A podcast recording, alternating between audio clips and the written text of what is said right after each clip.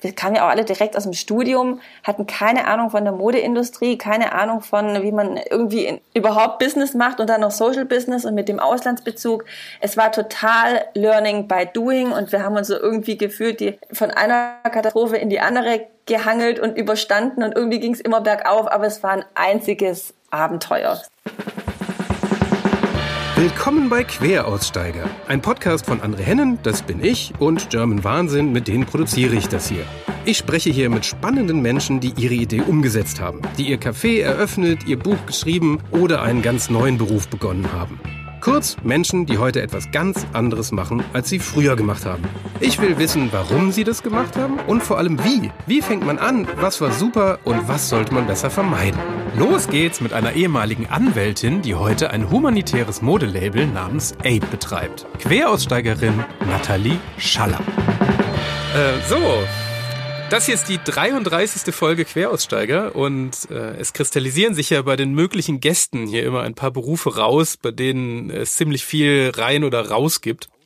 Werber gibt's viele, Architekten sind auch oft dabei und allen voran Anwälte tatsächlich. Langsam bereue ich das, dass ich damals nicht auch Jura studiert habe, weil äh, allein laut diesem Podcast äh, kann man als Anwalt äh, Sänger bei den Age-Blogs, Künstler, Letterpress-Drucker oder Restaurantbesitzerin werden. Das waren alles mal Gäste hier. Und jetzt haben wir hier eine ehemalige Anwältin, die heute Frauen dabei hilft, eine Ausbildung und einen Job zu finden, nachdem sie aus der Zwangsprostitution befreit wurden. Und zwar mit ihrer Modemarke Aid, EYD heißt es. Sie sitzt mit Corona-konformen 600 Kilometern Abstand in Stuttgart. Ich sitze wie immer in Hamburg und ich freue mich riesig, dass du da bist. Nathalie Schaller. Ja, hallo. Ich freue mich auch, dass ich dabei sein darf. Ja, wir haben gerade uns hier mit dem Mikro äh, gestritten, aber jetzt, jetzt scheint alles zu funktionieren. Also, Hört sich auf jeden Fall gut an. Ich finde auch. Wir machen das jetzt. genau, äh, ich ganz vorne fange ich mal an. Warum hast du eigentlich mal Jura studiert oder bist an oder wolltest Anwältin werden? Ja, ich muss sagen, ich bin da eher so familiär reingerutscht. Also ich war so in der Schule in allem irgendwie ganz gut, aber jetzt auch nicht sehr gut. Das heißt, es gab jetzt nichts, wo ich schon immer gedacht habe, das muss ich werden, weil hier liegen meine Talente irgendwie verborgen. Ähm, und na, mein, mein äh, Vater hatte eine gut laufende mittelständische Anwaltskanzlei äh, in Böbling, Sindelfing, da wo ich ursprünglich herkomme. Und dann äh, lag das einfach und auch meine, meine Mutter hat in der Kanzlei mitgeholfen. Also es war eigentlich so ein richtiges Familienprojekt. Mein Papa war zu jedem Mittagessen zu Hause, hat erzählt, was in der Kanzlei alles los ist. Und insofern lag das einfach total nahe, dann auch in die Richtung zu gehen. Und grundsätzlich hat mich das Thema Gerechtigkeit schon interessiert. Ich habe einen sehr ausgeprägten Gerechtigkeitssinn und dann war das einfach das Naheliegendste, jetzt mal Jura zu studieren und dann natürlich schon mit der großen Aussicht, irgendwann die Kanzlei vom Papa zu übernehmen. Ah, okay. Also diese ausgeprägte Gerechtigkeit, hast du Geschwister oder? Ich habe noch einen Bruder, ja. Ich bin die ältere Erstgeborene. Ich glaube, da, da haben, also genau, das haben, glaube ich, viele Erstgeborene. Ja, ja, ich merke das gerade bei meinen Kindern immer. Das da kommt auch ein sehr ausgeprägter äh, Teil. ja, ähm, ja, und wie, wie war das Studium dann? Also wie angenommen, man studiert nicht Jura, wie, wie, was passiert da so? Also ich fand das Studium jetzt nicht so cool. Ich habe von Anfang an, also ich, ich habe wirklich, ich glaube, jeden Tag habe ich von Anfang an ähm, ja damit gehadert und jeden Tag wollte ich irgendwie abbrechen. Aber ja, es ist einfach super viel lesen, super viel auswendig lernen. Ähm, es waren ganz viele einfach sehr zielstrebige Leute um mich rum, die schon mit Aktentäschchen im ersten Semester erschienen sind und ähm, ja und eben sehr zielstrebig vorangegangen sind. Man schon gemerkt, die wollen, äh, die wollen alle mal erfolgreich werden. So war zumindest mein Eindruck und ich war eher so, na ja, ich habe das jetzt mal angefangen, weil es so nahe lag, aber in Wirklichkeit wusste ich überhaupt nicht, wo ich eigentlich damit hin will. Mir hat so irgendwie der Plan für mein Leben gefehlt. Und ich habe auch relativ schnell dann irgendwie gemerkt, es ist so, klar geht's um Gerechtigkeit, aber es ist so irgendwie nicht die Gerechtigkeit, die mir so am Herzen liegt. So, ich habe dann auch verschiedene Praktikas gemacht und beim Gericht und beim Anwalt und habe dann schon gemerkt, ach man ist irgendwie Interessenvertreter und es geht nicht oder wenn man, jetzt Anwalt ist, ist man viel Interessenvertreter. Ähm, oft geht's auch eher dann so um ja, oft wird dann irgendwie ein Kuhhandel abgeschlossen, weil beim Gericht, wo dann oft dann in, in Richtung Vergleich gedrückt wird. Und ich habe irgendwie gemerkt, es ist, es ist in den wenigsten Fällen ist so mein Herz berührt oder so geht's mir wirklich, geht's so um meine Gerechtigkeit, die ich so empfinde. Und ähm, ja, dann hat mir irgendwie so die Aussicht und der Sinn bei der ganzen Sache gefehlt. Aber wie, mach mal so ein Beispiel, also was sind dann so Kuhhandel?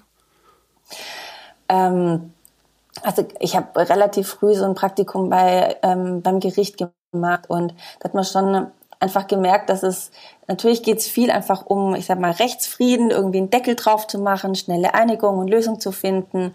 Und manchmal ging es dann, das so, so habe ich das empfunden, geht es dann gar nicht drum, so wirklich dem Ganzen auf die Spur zu gehen und zu gucken, wie kann man jetzt die die beste Lösung finden irgendwie für alle. Jeder will eigentlich das meiste für sich rausholen und dann im Endeffekt äh, drückt dann der Richter dann oft in Richtung Vergleich, weil es vielleicht auch am wenigsten Arbeit, sage ich mal, macht ähm, so war irgendwie mein Eindruck, dass dann halt, ich sag mal, die eigentliche Gerechtigkeit manchmal auch so ein bisschen auf der Strecke bleibt. Hm.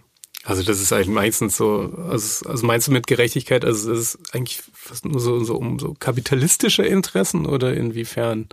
Ja, also meistens geht's dann halt doch irgendwie um Geld, klar. Ja. Und ich glaube, das ist das, was mich auch so gestört hat, dass so das, was, was, dass es mich irgendwie zu einer größeren Gerechtigkeit irgendwie hingezogen hat. Mir ging es dann auch viel in, ich habe mich dann auch viel in Richtung Mediation irgendwie erkundigt, weil, und also Mediation ist Streitschlichtung. Mir ging es irgendwie eher immer um, mal vielleicht ein Stück weit um das Menschliche dahinter, das Soziale noch dabei, so Gerechtigkeit zu schaffen, für Frieden, Frieden zu sorgen, ähm, ja, dass ich, ich wollte irgendwie, dass es Menschen besser geht in einem größeren Sinne, als ähm, wer jetzt irgendwie mehr Geld für sich rausholen kann aus irgendeiner Rechtsstreitigkeit. Hm. Wird man da unter Anwälten da belächelt für so eine Naivität oder wie auch immer?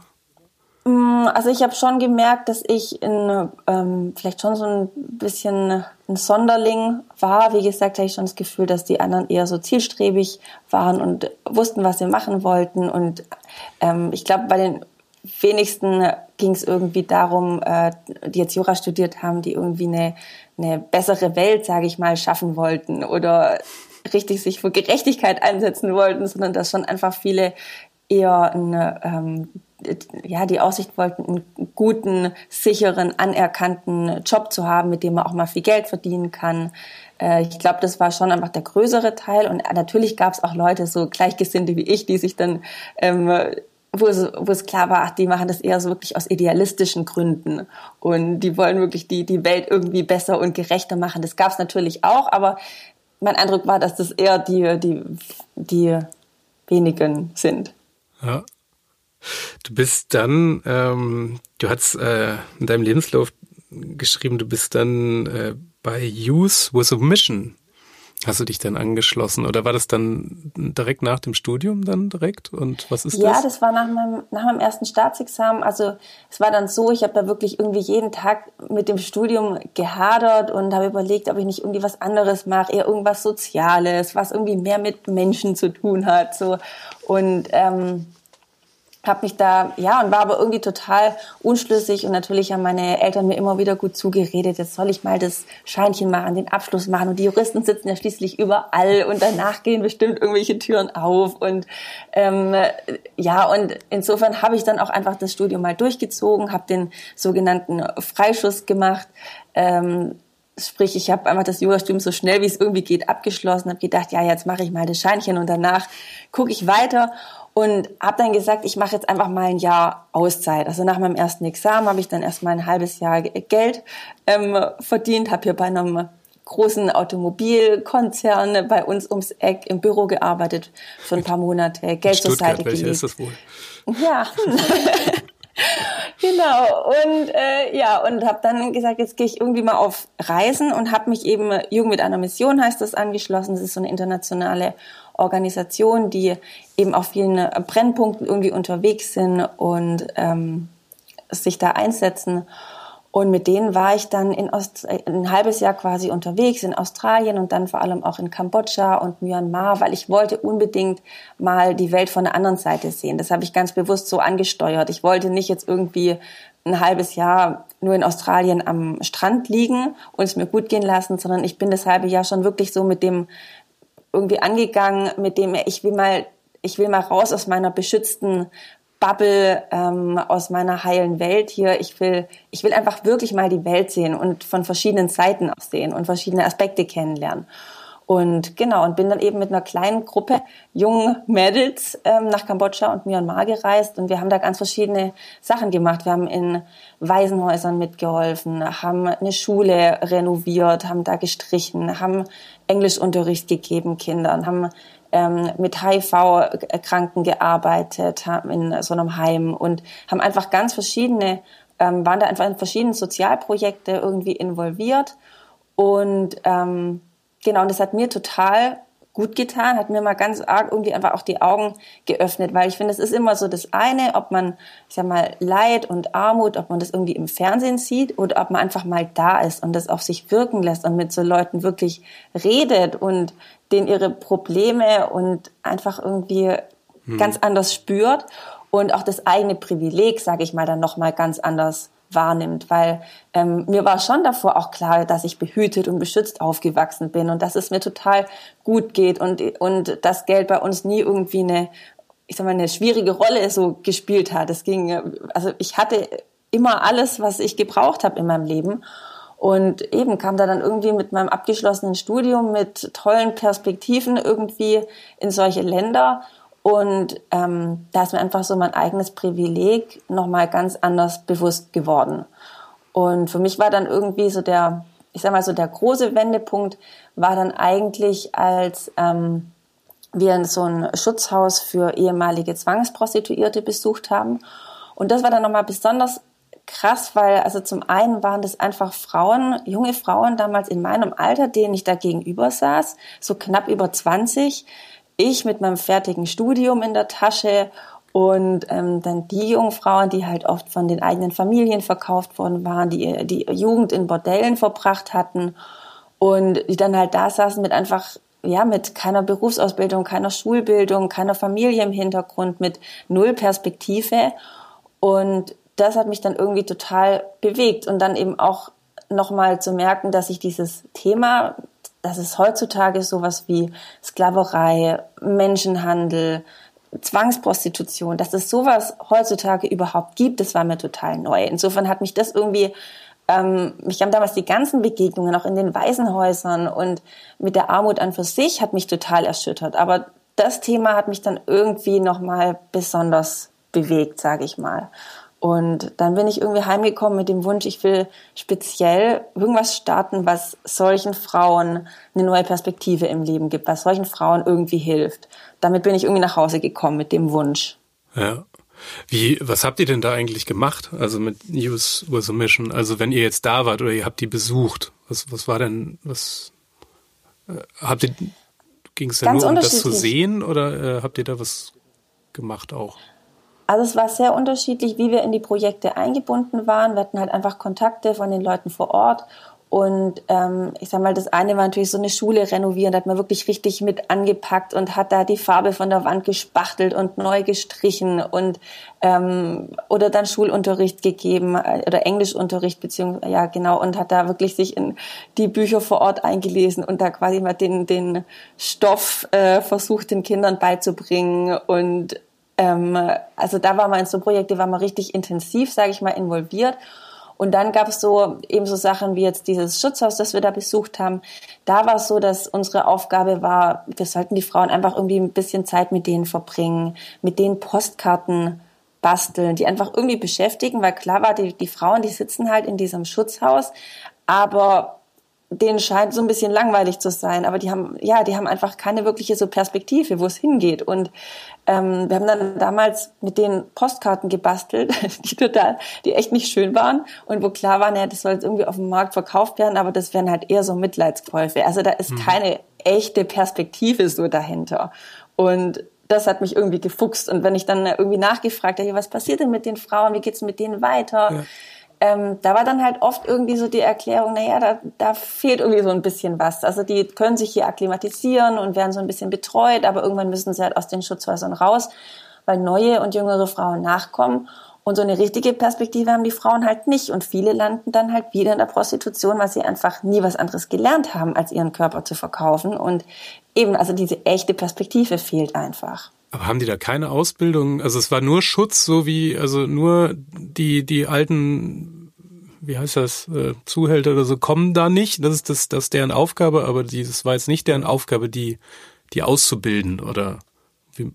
In, bei dem Programm nicht. Also es gibt mhm. tatsächlich, es war das so, dass wir einfach das kennengelernt haben, dass es viele solche Schutzhäuser gibt, wo solche Frauen dann reinkommen, ähm, aber dass es noch zu wenig solche richtigen Renovationsangebote war. Ich habe dann dort schon mhm. von auch einer kleinen Schneiderei zum Beispiel gehört, ähm, aber das war das war selten. Also das war nicht so die ähm, ja, also hat schon gemerkt, einfach da, da fehlt irgendwie dieser Schritt weiter, diese Reintegrationsprogramme, davon gibt es einfach noch viel zu wenig im Verhältnis zu den Frauen, die tatsächlich dann da rausgeholt werden und die in diesen Schutzhäusern sitzen.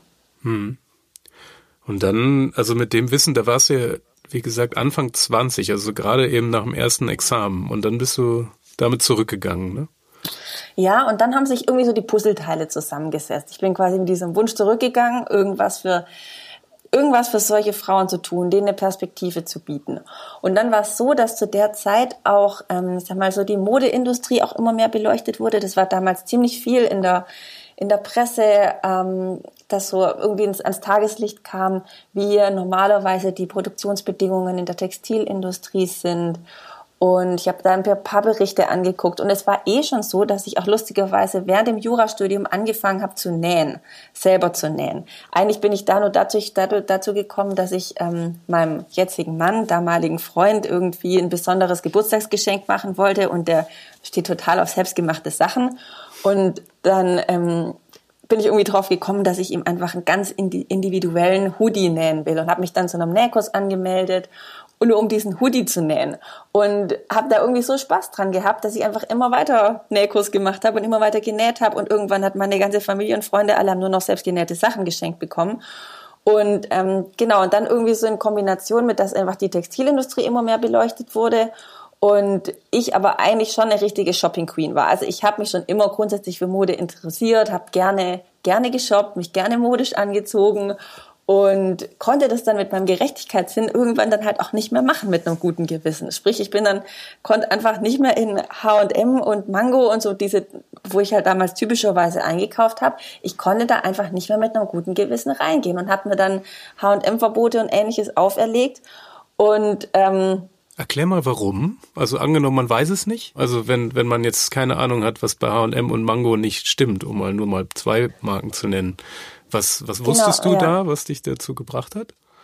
Also klar war dann irgendwann, also was einfach in diesen Dokumentationen, die ich mir dann angeguckt habe oder in der Presse einfach rauskam, ist, dass eben die, ich sag mal, normale Produktionsbedingungen in der Modeindustrie ist dann halt oft, dass eben in Entwicklungsländern produziert wird zu menschenunwürdigsten Bedingungen, was schon fast wieder sklavenähnliche Zustände sind, weil die Leute einfach alles andere als fair bezahlt werden, nicht mal existenzsichernden Lohn erhalten, dass die keine Rechte haben, ähm, Überstunden machen müssen ohne Ende, trotzdem ihre Familien nicht ernähren können, ähm, Frauen oft bedrängt werden, sich keine Gewerkschaften bilden dürfen, Kinderarbeit natürlich eine große Rolle spielt. All diese Sachen, ähm, wo ich dann so gedacht habe, hey, auch als, als Juristin irgendwie, wo ich gedacht habe, hey, wir in Deutschland, wir schreiben uns Menschenwürde groß auf die Fahne. Artikel 1 unseres Grundgesetzes, die Würde des Menschen ist unantastbar und dann leben wir in einer Konsumgesellschaft, wo ein Großteil unserer Konsumgüter im Ausland zu völlig menschenunwürdigen Bedingungen hergestellt wird. Das passt irgendwie nicht zusammen. Und ähm, Genau, und das hat irgendwie dazu geführt, dass ich dann halt einfach nicht mehr mit gutem Gewissen einkaufen konnte. Und top kam dann natürlich auch, ich sag mal, die Umweltthemen, weil ich sag mal, die, dass das menschenunwürdig hergestellt wird, aber dann zudem halt auch einfach, wie die Sachen gefärbt werden und wie da die Umwelt belastet wird. Also das war, ja, ich habe damals einmal so ein paar Dokumentationen angeguckt, wo ich gedacht habe, das kann doch nicht wahr sein, dass, dass ich mich irgendwie modisch anziehen kann, dass so Menschen und Umwelt so darunter leiden müssen. Das muss doch nicht sein, habe ich gedacht. Und dann habe ich eben irgendwie dann, ich sag mal, eins und eins für mich zusammengezählt. Dann war es war auf einmal so naheliegend, dass ich gedacht habe, hey, ich gründe jetzt einfach mein eigenes biofaires Modelabel, das mit solchen Frauen, die aus Zwangsprostitution befreit wurden, mit solchen Frauen produziert und die dadurch eben einen Job, eine Ausbildung, einfach eine Perspektive für ihr Leben bekommen. So habe ich irgendwie alles zusammengeschnürt und so ist die Idee eines biofairen und humanitären Modelabels entstanden. Was sagt da eigentlich die Familie zu? Also die jetzt äh, die Tochter in einem äh, respektablen Anwaltsberuf schon sicher gesehen hat, die mach und plötzlich machst du rettest du Zwangsprostituierte in Myanmar? Ja, da war erstmal ähm, war erstmal die Hölle los. Also das war Skandal hoch zehn bei uns in der Familie. Äh, mein Papa hat dann auch erstmal den Geldhahn äh, zugedreht und ähm, also da war wirklich so richtig die Kacke am Dampfen, sage ich mal. äh, wurde nicht gern gesehen. Nee, also es war wirklich. Mein Papa hatte sich dann so langsam damit abgefunden, dass ich vielleicht nicht unbedingt die Kanzlei übernehmen will, sondern vielleicht doch irgendwie mich auch anderweitig orientiere, aber Mode mit ehemaligen Prostituierten im fernen Ausland und also das hat überhaupt keinen Sinn gemacht so für jetzt meine Familie. Meine mhm. Freunde, die waren eigentlich relativ schnell irgendwie angetan, begeistert. Ähm, Gerade auch mein jetziger, also damals Freund, jetziger Mann, war auch eigentlich sofort ähm, Feuer und Flamme dafür, ist auch Erstgeborener, auch mit einem ausgeprägten Gerechtigkeitssinn und ähm, hat damals Mediendesign studiert und was natürlich auch viel in Richtung Werbung ging, wo dann auch gedacht hat, naja, gerade cool, irgendwie so ein soziales Projekt irgendwie auch mit zu gestalten, wo es eben darum geht, was Gutes, was Sinnhaftes an den Mann und an die Frau zu bringen und nicht irgendeinen Schrott. Und ähm, insofern habe ich da aus dem Freundeskreis eigentlich total schnell ähm, mega Unterstützung erfahren, die mich da super motiviert haben. Ähm, ganz viele wollten irgendwie, haben da von Anfang an einfach sich eingebracht und mitgeholfen. Und ja, insofern habe ich dann irgendwann gedacht, hey, ich überzeuge einfach meine Eltern. Ich zeige, ich beweise denen, dass es nicht eine Schnapsidee ist und ähm, dass es wirklich Sinn macht und dass es funktionieren kann. Und mit der Zeit sind dann meine Eltern auch tatsächlich immer offener geworden und mit, also mittlerweile sind sie die größten Fans und unterstützen das, wo sie können. Aber es war ein harter Weg dahin. Also am Anfang war wirklich, war das ein rotes Tuch und die haben gedacht, ich schnall jetzt wirklich komplett ab. Ja. Aber in, also in, die hatten aber Angst, dass du damit pleite gehst, vor allem, oder? Was war da so diese, die Hauptkritik? Also ich glaube, das, das eine, ähm, war natürlich das Pleitegehen. Das war natürlich auch immer so die Sache, so Lebenslauf-Themen, die jetzt gerade auch bei, bei Juristen auch, auch einfach immer eine große Rolle spielen. Also uns wurde schon immer eingebläut von Anfang an, eure Examensnote, die wird mal noch auf eurem Grabstein stehen. Also einfach ein, wo in der Branche einfach ein, ja, einfach ein Wahnsinns Druck, so eine Wahnsinnsziel- äh, und Erfolgsdruck ähm, einfach irgendwie herrscht. Und auch, ja, und ähm, ich sag mal, wo dann der Lebenslauf schon einfach eine große Rolle spielt. Und wenn da halt, ich meine, wenn ich jetzt eine juristische Erfolgslaufbahn einschlagen will und dann steht da drin, hat irgendwie mehrere Jahre versucht, ein Modelabel mit Prostituierten aufzubauen, dann sieht das vielleicht irgendwie blöd aus. Und mhm. Ja, insofern, ja, und diese Lücke im Lebenslauf. Dann auf der anderen Seite war auch, glaube ich, noch so eine, so eine Angst jetzt bei meinen Eltern eher so dieses Thema, so als Frau, wenn man ja irgendwann vielleicht auch Familie und wenn man jetzt, wenn ich quasi jetzt meine, diese wichtigen Jahre dann so Mitte, Ende 20, wo es um Aufbau geht, wenn ich da jetzt quasi verschwende mit irgendeinem Sozialprojekt, das am Ende überhaupt nicht funktioniert und dann will ich irgendwann Kinder haben und dann fasse ich überhaupt erst gar nicht Fuß in der Berufswelt und bereue das dann irgendwann ähm, ich glaube, das sind einfach so ganz viele Ängste, die damit reingespielt haben. Äh, ja, so, dass die einfach, die klar, die hatten Angst um mich. Also das, mhm. die haben es bestimmt nicht böse gemeint, aber und wollten immer das Beste für mich. Aber das mussten sie, glaube ich, erstmal verkraften, dass da, dass ich da so ein exotischen, so eine exotische Laufbahn einschlag. Das ist ganz lustig, weil das hören wir jetzt, äh, ich habe ja jetzt auch so ein paar, also lustig, die aller, allererste Folge Queraussteiger war auch ein äh, Philipp Katscheplatz, ist auch Anwalt und der ist äh, Künstler geworden. Der hatte quasi exakt die gleiche Anekdote gerade zur Familie. Das, jetzt, jetzt, jetzt spinnt er komplett. Aber ja. dann, dann irgendwann mal schlägt so um in Stolz. Das ist irgendwie auch schön. Genau, ja, genau. Weil im Endeffekt sind, also die Eltern freuen sich ja dann meistens auch, wenn, wenn Jetzt mittlerweile sind sie total stolz, ja. ja. Aber es ist halt echt wirklich ein Stück Arbeit dahin. Man muss sich schon erstmal beweisen. Ja, es ist ja auch ein bisschen süß, dass sie sich Sorgen machen. Ja, klar. Wie, aber tatsächlich, wenn man, also Tech, also Anwalt ist ja jetzt auch so ein bisschen, also ich bin ja, bin ja ähm, Texter und man am Ende bei das Problem dieser beiden Berufe ist ja, am Ende hat man immer nur sehr viel Papier produziert. Und ja. du hast ja, ähm, du hast ja dann tatsächlich, du hast ja richtig Produkte zum Anfassen und Anziehen. Wie, wie fängt man denn damit an eigentlich? Also, also ich stehe ich, ich stehe da immer, wenn ich, wenn es um produzierte Produkte geht, stehe ich immer wieder Ochs vom Berg, weil ich überhaupt nicht weiß, wo wo man denn jetzt irgendwie kaufe ich eine Maschine, frage ich, wie wo fängt man an? Also ich finde es grundsätzlich was total Schönes, weil ich kannte das ja eben auch so vom Jurastudium. Alles sehr viel spielt sich im Kopf ab ähm, und am Ende hat man, wenn es gut läuft, einen Schriftsatz irgendwie vor sich. Was ein, und es ist ein ganz anderes Gefühl, auf einmal ein schönes Produkt vor sich zu haben und zu wissen, hey, ich habe da irgendwie, ich habe selber genäht oder ich habe da irgendwie dran mitgewirkt und Leute tragen das und finden es schön und fühlen sich damit gut. Das ist ein ganz arg tolles Gefühl.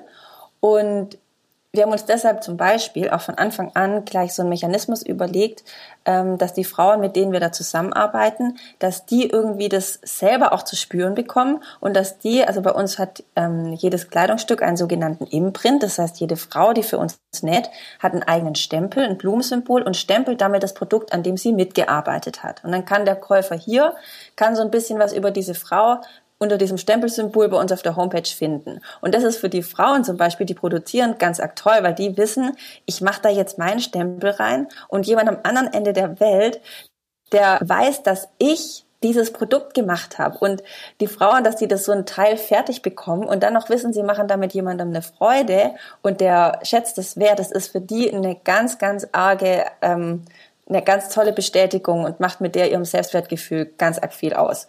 Und für mich war auch damals das Nähen schon auch während dem Jurastudium, sag ich mal, irgendwie so was Therapeutisches schon fast, dass man einfach dass ich im Kontrast zu dem Jura-Ding einfach tatsächlich ein schönes Produkt in der Hand hatte. Und es war ja, das ist einfach ein gutes Gefühl. Und ich habe damals so angefangen, äh, meine Mama hatte eine Nähmaschine zu Hause und ich habe dann ja diesen Nähkurs gemacht.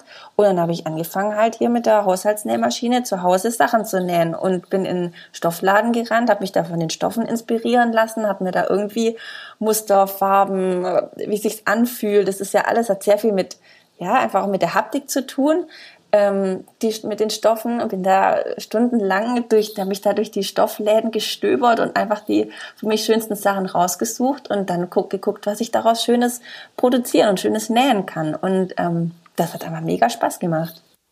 Aber dieses, äh, ich sag mal, also das, das natürlich jetzt von so einem Hobby-Level auf eben so ein professionelles, du produzierst wirklich auf, also ihr habt ja wirklich ja auch eine, wie, wie nennt man das dann, Auflage. Also das, also kaufst du dann in Myanmar Nähmaschinen oder eine, eine, eine Arbeitsfläche oder wie, wie fing das, also dieser, dieser Schritt, den finde ich ja ganz spannend. Weil das ist ja, ja der also Schritt, wo es ernst wird. Total. Also für, für uns war es damals so, dass, dass klar war, wir produzieren sehr wahrscheinlich im Ausland. Ähm, weil gerade da, also ich wusste in solchen, in solchen Ländern, gerade in Asien, da ist dieses ganze Thema Menschenhandel, moderne Sklaverei, ist da einfach ein Riesenthema, gerade auch aufgrund des Frauenbildes, das da herrscht, wo Frauen teilweise einfach weniger wert sind als Vieh, weil man Frauen, die sind oft dann nur eine Belastung, die man durchfüttern muss und dann noch teuer verheiraten muss. Ähm, und ich habe damals äh, die Menschenrechtsorganisation International Justice Mission angeschrieben. Ich kannte lustigerweise den Gründer von International Justice Mission Deutschland kannte ich noch aus dem Jurastudium. Und äh, den habe ich dann damals angeschrieben und der hat mich dann mit dem Hauptquartier in Washington connected. Und es ist so eine internationale Menschenrechtsorganisation, die überall auf der Welt so ihre Bases haben und dort gerade in dem Thema moderne Sklaverei arbeiten und äh, Leute befreien, gerade zusammen mit, äh, mit den lokalen Behörden dann Leute aus so Zwangsarbeit irgendwie befreien. Und ich habe dann den damals in Washington per E-Mail meine Idee geschildert Und das hat, und ich hatte ehrlich gesagt damit gedacht, dass die das sofort irgendwie abschmettern. Ich meine, ich bin hier so ein kleines Mäuschen aus Deutschland und die sind eine weltweit operierende Menschenrechtsorganisation. Und lustigerweise kam dann von denen so eine E-Mail zurück von wegen, das ist so Hammer, das ist genau das, was es braucht. Sie holen überall auf der Welt Leute raus, aus, aus Menschenhandel, aus ähm, Zwangsprostitution, aber auch aus anderen ähm, sklavenähnlichen Zuständen. Und es ist immer die Frage, wie geht's für solche Leute weiter? Weil die sind meistens traumatisiert, die kommen aus ähm, ganz armen Verhältnissen oft. Und was die Leute brauchen, sind einfach verbezahlte Jobs, eine Perspektive und Ausbildung. Und ähm, da habe ich gleich sofort auf, ähm, ja, auf total offene Ohren bin ich da gestoßen. Und die haben mich dann wiederum mit ihrem Office in Indien, in Mumbai damals zusammengebracht, weil sie gesagt haben, gerade das Thema Zwangsprostitution ist da äh, ein Riesenthema. Und ich soll einfach mal dahin gehen und ihre ganzen Nachsorgepartner kennenlernen. Sprich, ich bin jetzt eigentlich eher überhaupt nicht erst über diese Modeschiene gekommen, weil für mich war in dem Moment viel wichtiger, ich will ja solchen Frauen helfen, also muss ich solche Frauen finden. Und ähm, genau, und dann kam eine Einladung tatsächlich aus Indien von dem Mumbai Office von International Justice Mission. Und dann bin ich kurze Zeit später, bin ich dann dahin gereist und die haben mich wiederum zwei Wochen lang eigentlich all ihren Nachsorgepartnern ähm, vorgestellt. Sprich, ich habe da lauter solche Schutzhäuser besucht, wo solche Frauen quasi untergebracht waren für eine Zeit lang und sich da akklimatisieren konnten und psychologisch betreut wurden. Aber überall war die Frage, wie geht's für solche Frauen weiter?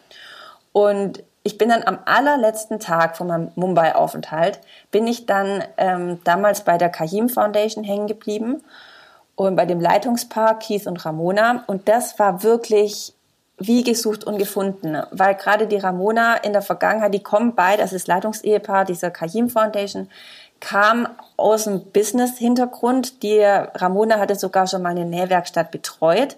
Die hatten alles aufgegeben, alles verkauft und alles Geld in ihre NGO gesteckt, weil sie unbedingt Frauen helfen wollten, die aus Menschenhandel befreit wurden.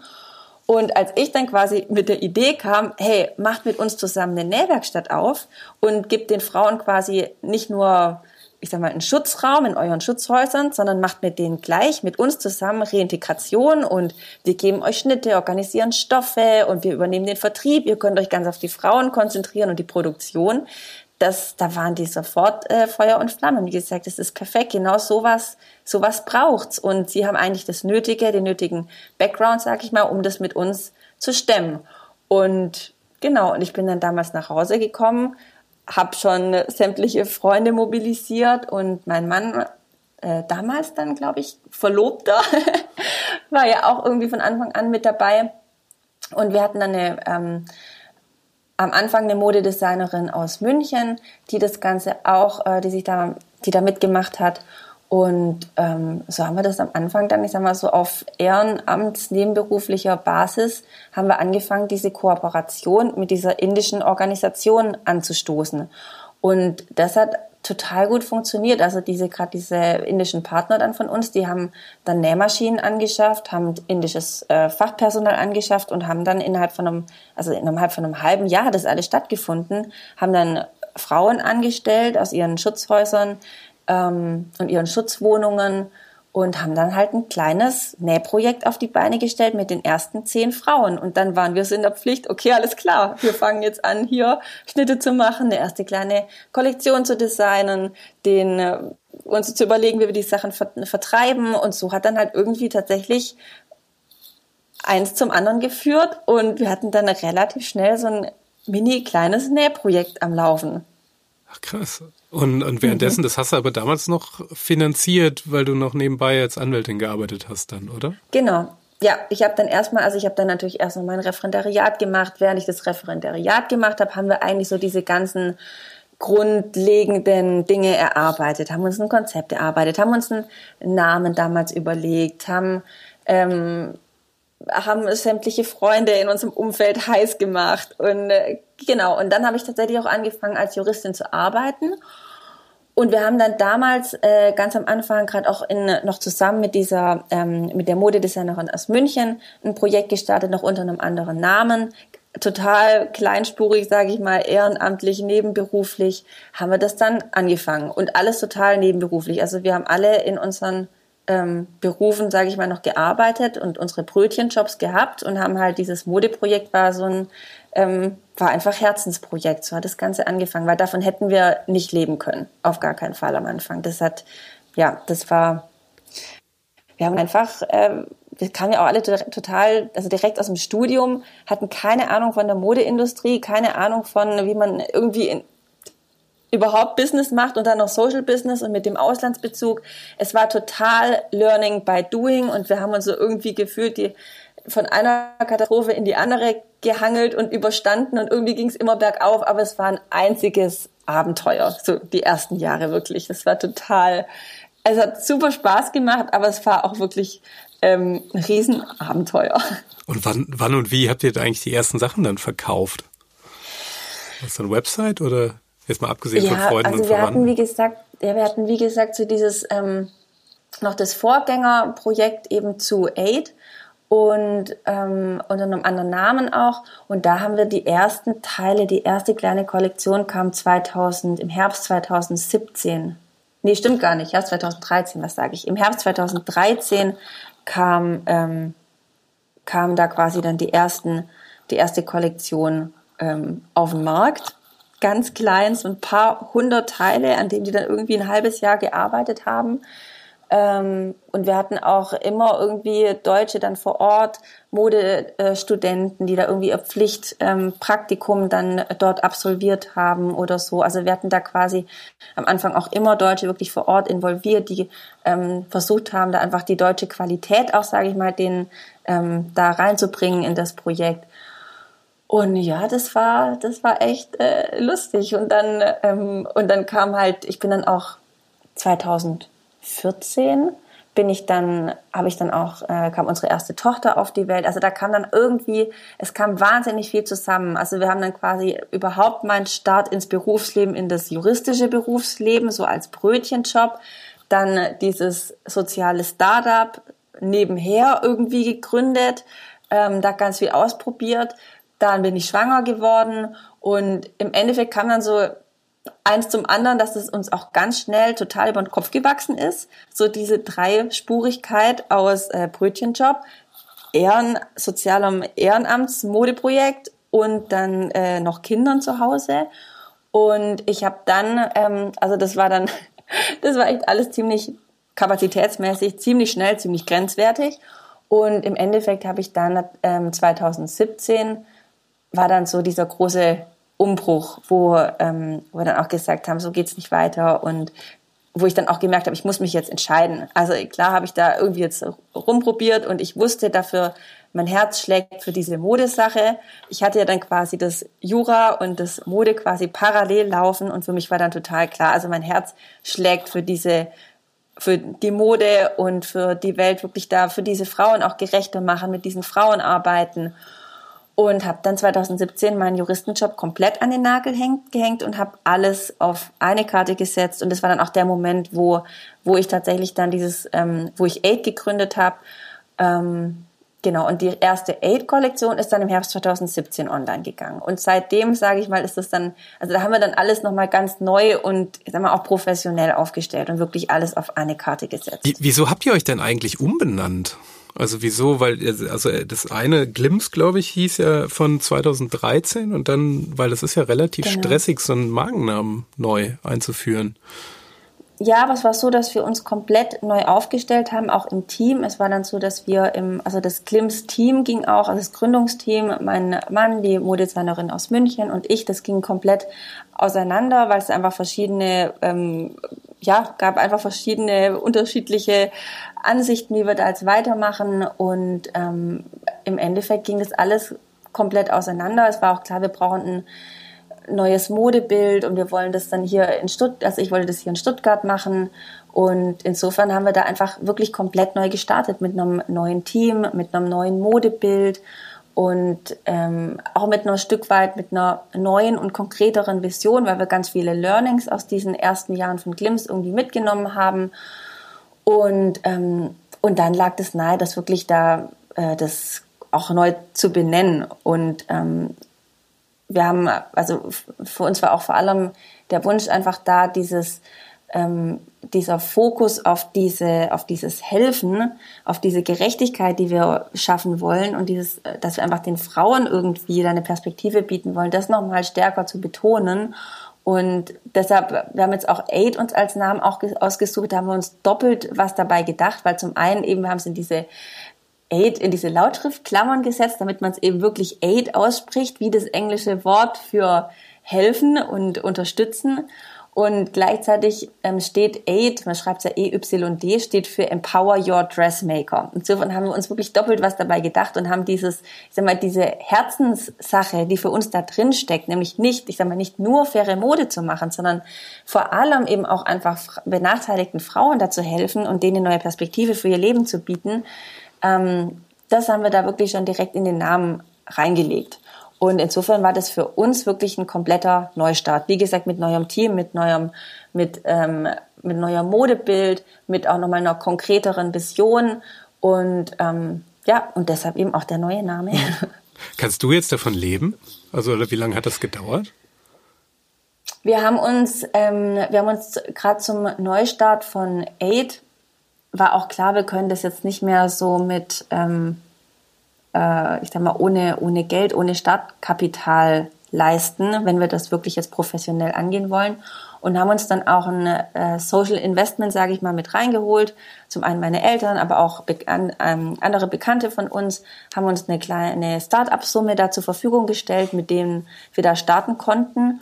Und ähm, insofern war es tatsächlich auch von Anfang an möglich, dass wir Gehälter bezahlen, was davor einfach nicht möglich war, hm. wo einfach alles irgendwie so auf Ehrenamtsbasis gelaufen ist. Und jetzt konnten wir tatsächlich, ähm, ja, können Gehälter bezahlen und haben hier ein richtiges kleines Team zusammengestellt. Also haben wir eine Modedesignerin und Produktentwicklerin am Start, haben ähm, einen Grafiker von Anfang an mit dabei gehabt, haben ähm, jemanden für den Orga- und Finanzbereich und so ja. haben wir genau immer ein paar Praktikanten mit dabei und ähm, haben hier ein richtiges Büro, Atelier, Lager. Davor bei dem Vorgängerprojekt lief alles irgendwie so aus dem Wohnzimmer heraus und insofern haben wir das jetzt alles so richtig professionell aufgestellt. Apropos dieses, du hast eben mal gesagt, so, ihr habt äh, das jetzt, ihr hattet ja einige Learnings so aus dem ja. ersten Startup. Was kannst du da ein bisschen was empfehlen? Also falls jetzt andere gerade in ihrem Startup stecken, also was man vermeiden sollte vielleicht bei einer Gründung? Stichwort Gehälter vielleicht. Ja, also ich, ich glaube, ein wichtiges Learning für mich wäre zu sagen, lieber gleich richtig. Also wenn, wenn man an eine Sache glaubt und sich sicher ist, dass man das will, dann sollte man auch wirklich alles da dran setzen. Ich glaube, für uns war es schon ähm, so dieses Schmalspur, man macht es mal irgendwie nebenher und startet das und aber alles läuft eben so nebenberuflich, ehrenamtlich in Feierabend und Wochenende und aus dem Wohnzimmer raus. Das hat natürlich seinen Charme. Ich sag mal vielleicht für die ersten Wochen, aber ähm, da ist man auch relativ schnell irgendwie am Ende. Und ich sag mal auch die ganzen Freunde, die das unterstützen, die auch unterstützen wollen und das gerne machen, die machen das natürlich irgendwie ein, zwei Mal, machen die das mit Leidenschaft umsonst, aber irgendwann sollte das drin sein, dass man den Leuten auch einfach ähm, was Faires zurückgibt. Und für uns war das so, ähm, gerade beim Vorgängerprojekt war das dann so, na ja, wir können irgendwie alle fair bezahlen in Indien, aber wir hier uns nicht und alle Freunde, die irgendwie mitwirken, auch nicht. Und das war schade. Und da denke ich, ähm, ich glaube, dass ich glaube, wenn man wirklich an eine Sache glaubt, dann sollte man auch da aufs Ganze gehen und die Sache von Anfang an richtig machen. Und ähm, genau, und diese, ich fange das mal irgendwie an und nebenher äh, und schau mal, wo es hinläuft, das, das wird den meisten, den meisten dann, dem, ähm, der ganzen Sache dann meistens nicht gerecht, glaube ich. Man verheddert heddert sich dann und also so ging es mir damals. Ich hatte dann irgendwann das Gefühl, ich werde jetzt meinem Brötchen, also meinem juristischen Job werde ich nicht gerecht, ich werde meiner Familie, meinem Kind nicht gerecht, ich werde meinem ähm, Projekt, meinem Herzensprojekt, sage ich mal, nicht gerecht.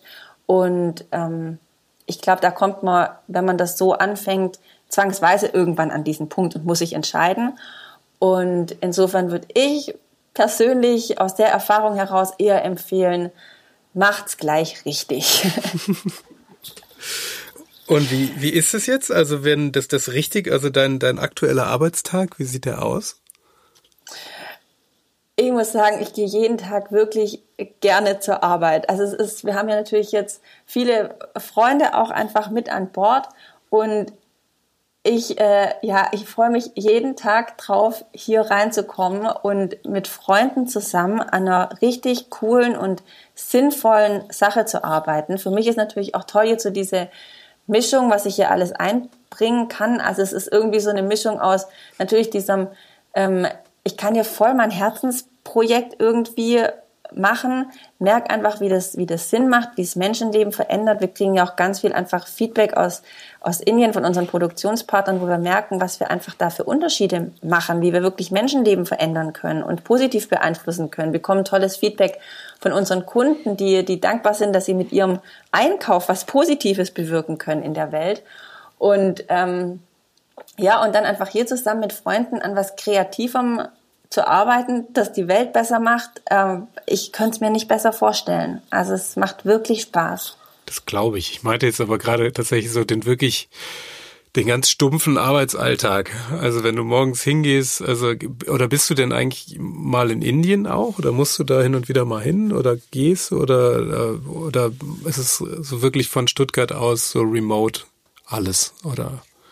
Also gerade während der Anfangszeit, die ersten Jahre, war ich mehrmals im Jahr selber vor Ort in Indien. Ich meine, so ein, so ein Aufbau von so einem Projekt, man ist ja irgendwie von null gestartet. Da gab es mhm. wahnsinnig viel zu klären, zu koordinieren, zu besprechen. Und es geht auch einfach nicht alles über Skype. Also gerade diese grundlegenden, grundlegenden Geschichten, da muss man einfach auch ganz viel persönlich besprechen und selber vor Ort sein und das sehen und um wirklich zu verstehen, was da auch jeweils äh, irgendwie so dahinter steckt, hinter den ähm, Argumenten und Sorgen, vielleicht auch dann der Produktionspartner. Insofern war ich das selber viel vor Ort ähm, jetzt die letzten Jahre gerade mit den Kindern zu Hause und jetzt sowieso wegen Corona. Die letzten Jahre ist deutlich weniger geworden. Ähm, aber nichtsdestotrotz ist der Kontakt nach Indien extrem intensiv, also wirklich täglich per E-Mail, WhatsApp, Skype, äh, es ist super eng. Es ist eben nicht nur, ich sag mal, dass wir jetzt irgendwie, wir sind ja nicht nur einfach Kunden oder Auftraggeber, sondern es ist eine wirkliche eine, eine, eine Partnerschaft und eine Freundschaft irgendwie entstanden und man stemmt da ein super komplexes, schwieriges Projekt irgendwie zusammen, wo es eben nicht nur um Produkte geht, sondern auch einfach um die Menschen, die daran beteiligt sind. Und das ist das Schöne, aber das macht natürlich auch einfach aufwendiger, sage ich mal, als ein ganz normales Business. Und für mich sieht so ein Arbeitsalltag eigentlich so aus. Ich bin, ich würde sagen, meistens jeden vormittags so im Büro. Manchmal habe ich natürlich irgendwelche Termine oder bin sonst wo unterwegs, spring rum, aber meistens bin ich eigentlich im Büro. Und ähm, mein Arbeitsalltag, ja, meistens checke ich erstmal die E-Mails, mit einer Tasse Kaffee, wenn ich hierher komme, gucke, ob irgendwas Wichtiges ist. Gerade aus Indien, die fangen ja meistens so ein paar Stunden, also es gibt eine Zeitverschiebung nach Indien, so um drei bis vier Stunden und die fangen dann schon früher an. Und meistens, wenn ich morgens meinen Laptop aufklappe, dann sind schon die ersten E-Mails aus Indien schon da, die erstmal schnell beantwortet werden müssen. Und ach, dann meistens geht's ins Atelier, dann wird über die Mode gesprochen, dann gucken wir, wo es dahin geht. Dann äh, packe ich meistens noch ein paar Päckchen. Aktuell haben wir unser Lager noch hier im Büro. Das wird sich bald ändern.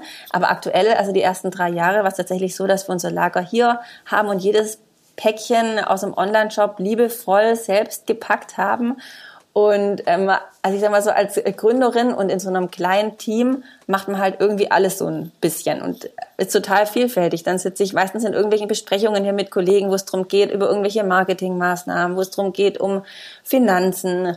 Ähm, ich bin halt in allem so ein bisschen drin, äh, setze die Puzzleteile zusammen und genau, springe jetzt hier in so einem Arbeitsalltag meistens so von einem zum anderen, um irgendwelche Sachen zu besprechen und Sachen auszurichten. Und ähm, wir essen hier meistens alle zusammen Mittag, was total cool ist. Äh, wenn sich jeder irgendwie was holt oder man sich was zusammen kocht und alle irgendwie zusammen sich austauschen. Jeder weiß irgendwie vom anderen, woran er gerade arbeitet. Äh, das macht es total schön und, und familiär. Und meistens springe ich dann halt so am frühen Nachmittag dann nach Hause, hole die Kinder von der, von der Kita ab, verbringe den Nachmittag mit Kindern und meistens abends, wenn die Kinder im Bett sind, setze ich mich nochmal ran und check nochmal die E-Mails, was jetzt am Nachmittag reinkommen, reingekommen ist und beantworte dann noch ein paar E-Mails oder wälze irgendwelche Excel-Tabellen oder so. Ähm, Genau, so sieht die Realität der Weltrettung. genau. Hast du eigentlich, benutzt du eigentlich noch was aus deinem Anwaltsberuf oder gibt es jetzt irgendeine Lehre aus diesem, aus dem ganzen Jura-Hintergrund, den du jetzt immer noch aktiv einsetzt? Mm, also, ich glaube, so dieses was man im Jurastudium mitbekommt, so dieses problemorientierte und auch lösungsorientierte Denken, so dieses Probleme erkennen und Probleme lösen, das bekommt man im Jurastudium schon einfach so generell gut mit und dafür bin ich total dankbar und das kann man hier als Gründerin, als Unternehmerin einfach super gut gebrauchen. Ähm, und natürlich spielt es auch sonst immer wieder, wenn es darum geht, irgendwelche Verträ Verträge zu machen, über Verträge drüber zu gucken. Ähm, so juristische Sachen spielen schon immer wieder im Alltag eine Rolle, wo ich froh bin, dass ich da ein gewisses Verständnis dafür habe und jetzt nicht wegen jedem kleinen Vertrag oder Vereinbarung dann irgendwie zum Anwalt rennen muss, sondern so Sachen einfach mal kurz selber machen kann. Ja, das glaube ich. Da spart man, glaube ich, auch viel Geld als Startup. Auf jeden Fall. ähm, wie hat sich denn jetzt so dein Leben verändert? Also ich habe zum Beispiel auf, auf äh, der Website von Aid hat ja hat zum Beispiel das, was ja deutschlandweit plakatiert für ihr äh, Bild der Frau war das oder den, den ähm, ich habe gerade den Namen vergessen, wie der, der Preis hieß, den du da gewonnen hattest. Goldene Bild der Frau. Genau. Ähm, ja, das war aber tatsächlich noch während dem Vorgängerprojekt, während Klims äh, ja. war das, wo alles noch so ganz auf ehrenamtlicher ähm, Schiene gelaufen ist. Da wurde ich tatsächlich mit der Golden Bild der Frau ausgezeichnet für die Arbeit, die wir da in, ähm, in Indien machen. Und das war natürlich eine, eine richtig tolle Sache, wie du schon gesagt hast, mit einer riesen Plakatkampagne in Deutschland, mit einer großen Gala, mit Kai Pflaume, äh, der einem dann, der mir dann diese, diese goldene Statue überreicht hat. Und aber es einfach total schön war, also auch, auch mit den anderen Frauen, mit den anderen Projekten, die da ausgezeichnet wurden, äh, sich da zu connecten und zu merken einfach, wie viel, ähm, wie viel da einfach wie viel ehrenamtliche Arbeit auch einfach passiert, wie viel tolle Projekte in, äh, auf ehrenamtlicher Basis gestemmt werden und was es da auch für tolle Frauen einfach, also es ging ja hauptsächlich um Frauen jetzt bei diesen, bei dieser Auszeichnung, was für tolle Frauen es einfach in, in Deutschland gibt, die sich den, die sich so engagieren für ganz unterschiedliche Themen. Das war super schön, das zu sehen und auch einfach zu sehen, wie das ähm, bei dieser, in der Gala oder überhaupt bei dem Projekt der Goldenen Bilder Frau, wie das da wertgeschätzt wird ähm, das war, das war wirklich super. Ich musste so schmunzeln, als ich diesen Award gesehen habe. Da stand, ich glaube, die, also irgendwer hat es zitiert, irgendwie, wenn, äh, wenn in Deutschland jemand ehrenamtliche Arbeit macht und da nicht als oder laut Menschen hilft oder Dingen hilft ähm, und da nicht viel Aufhebens macht, ist es meistens eine Frau. da, ja. da dachte ich auch ja. so, ja, ist sehr wahrscheinlich sehr richtig. Ja, weil ich da also wirklich auch gerade im, Rahmen von der Goldenen Bild der Frau so viele Projekte kennengelernt habe, von denen ich noch nie was gehört ja. habe und wahrscheinlich noch nie was davon gehört habe, einfach weil die Frauen dahinter einfach so bescheiden sind mit sich und mit ihrer Arbeit, die sie da leisten. Ähm, einfach so bescheidene Schafferle, würde man da jetzt im, im Schwäbischen sagen, die das vor sich hin schaffen und ähm, und einfach krasse Sachen leisten für andere Menschen und es aber überhaupt nicht an die große Glocke hängen. Braucht man mehr PR eigentlich, ne? Eigentlich kann man den ja, ja dann, eigentlich müsste man das mal rausholen. Das, ja. das heißt, manchmal braucht man so ein NGO, der einfach nur NGOs dabei hilft, mal die Vermarktung mal ordentlich groß zu ziehen. Das wäre mal eine schöne Sache, ja. Ja, aber klar, weil ich meine, wenn dann auch alles auf ehrenamtlicher Basis läuft, dann steckt man natürlich alle ja. Zeit, die man hat, in das Engagement an sich und dann diese ganze sag mal, Presse- und, und Marketingarbeit, das ist ja eigentlich eine, eine Stelle dann wiederum für sich und das fällt dann natürlich oft dann hinten runter. Ja, und das ist ja auch wirklich teuer, weiß ich ja auch aus ja. meinem Job. Also es ist, das genau. ist ja auch wirklich, da kostet ja jedes Gewerk ein Vermögen auch. Ist ja wie Anwalt. Richtig, richtig. Ja, und also wir haben da ja jetzt auch ganz bewusst die, die Entscheidung ähm, gefällt, jetzt bei der Neugründung auch von A, dass wir sagen, wir sind jetzt äh, for profit. Also das, ähm, das muss, dieses Social Business, das muss auch irgendwie profitabel laufen. Ja, ja, genau. Wenn du jetzt sagst, also ich würde schon fast sagen, also das ist schon, also wenn du jetzt deine gesamte Erfahrung nimmst, so als Anwältin, als Gründerin und ähm, Und das sind jetzt Leute, die überlegen, was sie so machen könnten in ihrem Leben und überlegen, wie man es macht. Also du hast ja eben schon mal gesagt, wenn du es machst, dann mach's richtig. Aber hast du sonst noch so, was du solchen Leuten nochmal mitgeben möchtest, so als Tipp, so als Lebensrat? Also ich würde grundsätzlich empfehlen, allen Leuten ihrem Herz zu folgen. Und ich glaube, wenn man ich glaube, es macht einen einfach unglücklich, wenn man irgendwie sowas auf dem Herz hat, eine Leidenschaft in sich spürt, irgendwie Lust hat, was zu machen und das immer wieder untergräbt aus irgendwie Vernunft heraus, finanziellen Gründen heraus. Ich denke, ähm, wo ein Wille ist, da ist auch ein Weg. Und wenn man was auf seinem Herz spürt und denkt, ich, ich, ich will da einfach in irgendeinem Bereich was Bestimmtes machen, ähm, vor allem, wenn es irgendwie noch was Sinnvolles ist, von dem andere auch noch mit profitieren können, dann ähm, macht es. Also ja, no risk, no fun, wirklich. Also es ist, ähm, ich würde jedem sagen, folgt eurem Herz und packt die Sachen an, die euch auf dem, die euch auf dem Herz brennen. Sehr schön. Das ist ein tolles Schlusswort, finde ich. Sehr gut. Ja, also ich kann äh, ganz toll, dass du da warst und ähm, freue mich, freue mich sehr, dass es geklappt ja, hat. Ja, freue mich auch. Hat Spaß gemacht. Sehr schön. Das war Queraussteiger für heute. Wenn es euch gefallen hat, bewertet uns gerne bei Apple Podcasts. Verbesserungsvorschläge oder Empfehlungen für Gäste schickt ihr uns am besten auf Facebook oder Instagram. Wir freuen uns, wenn ihr bei der nächsten Folge wieder dabei seid.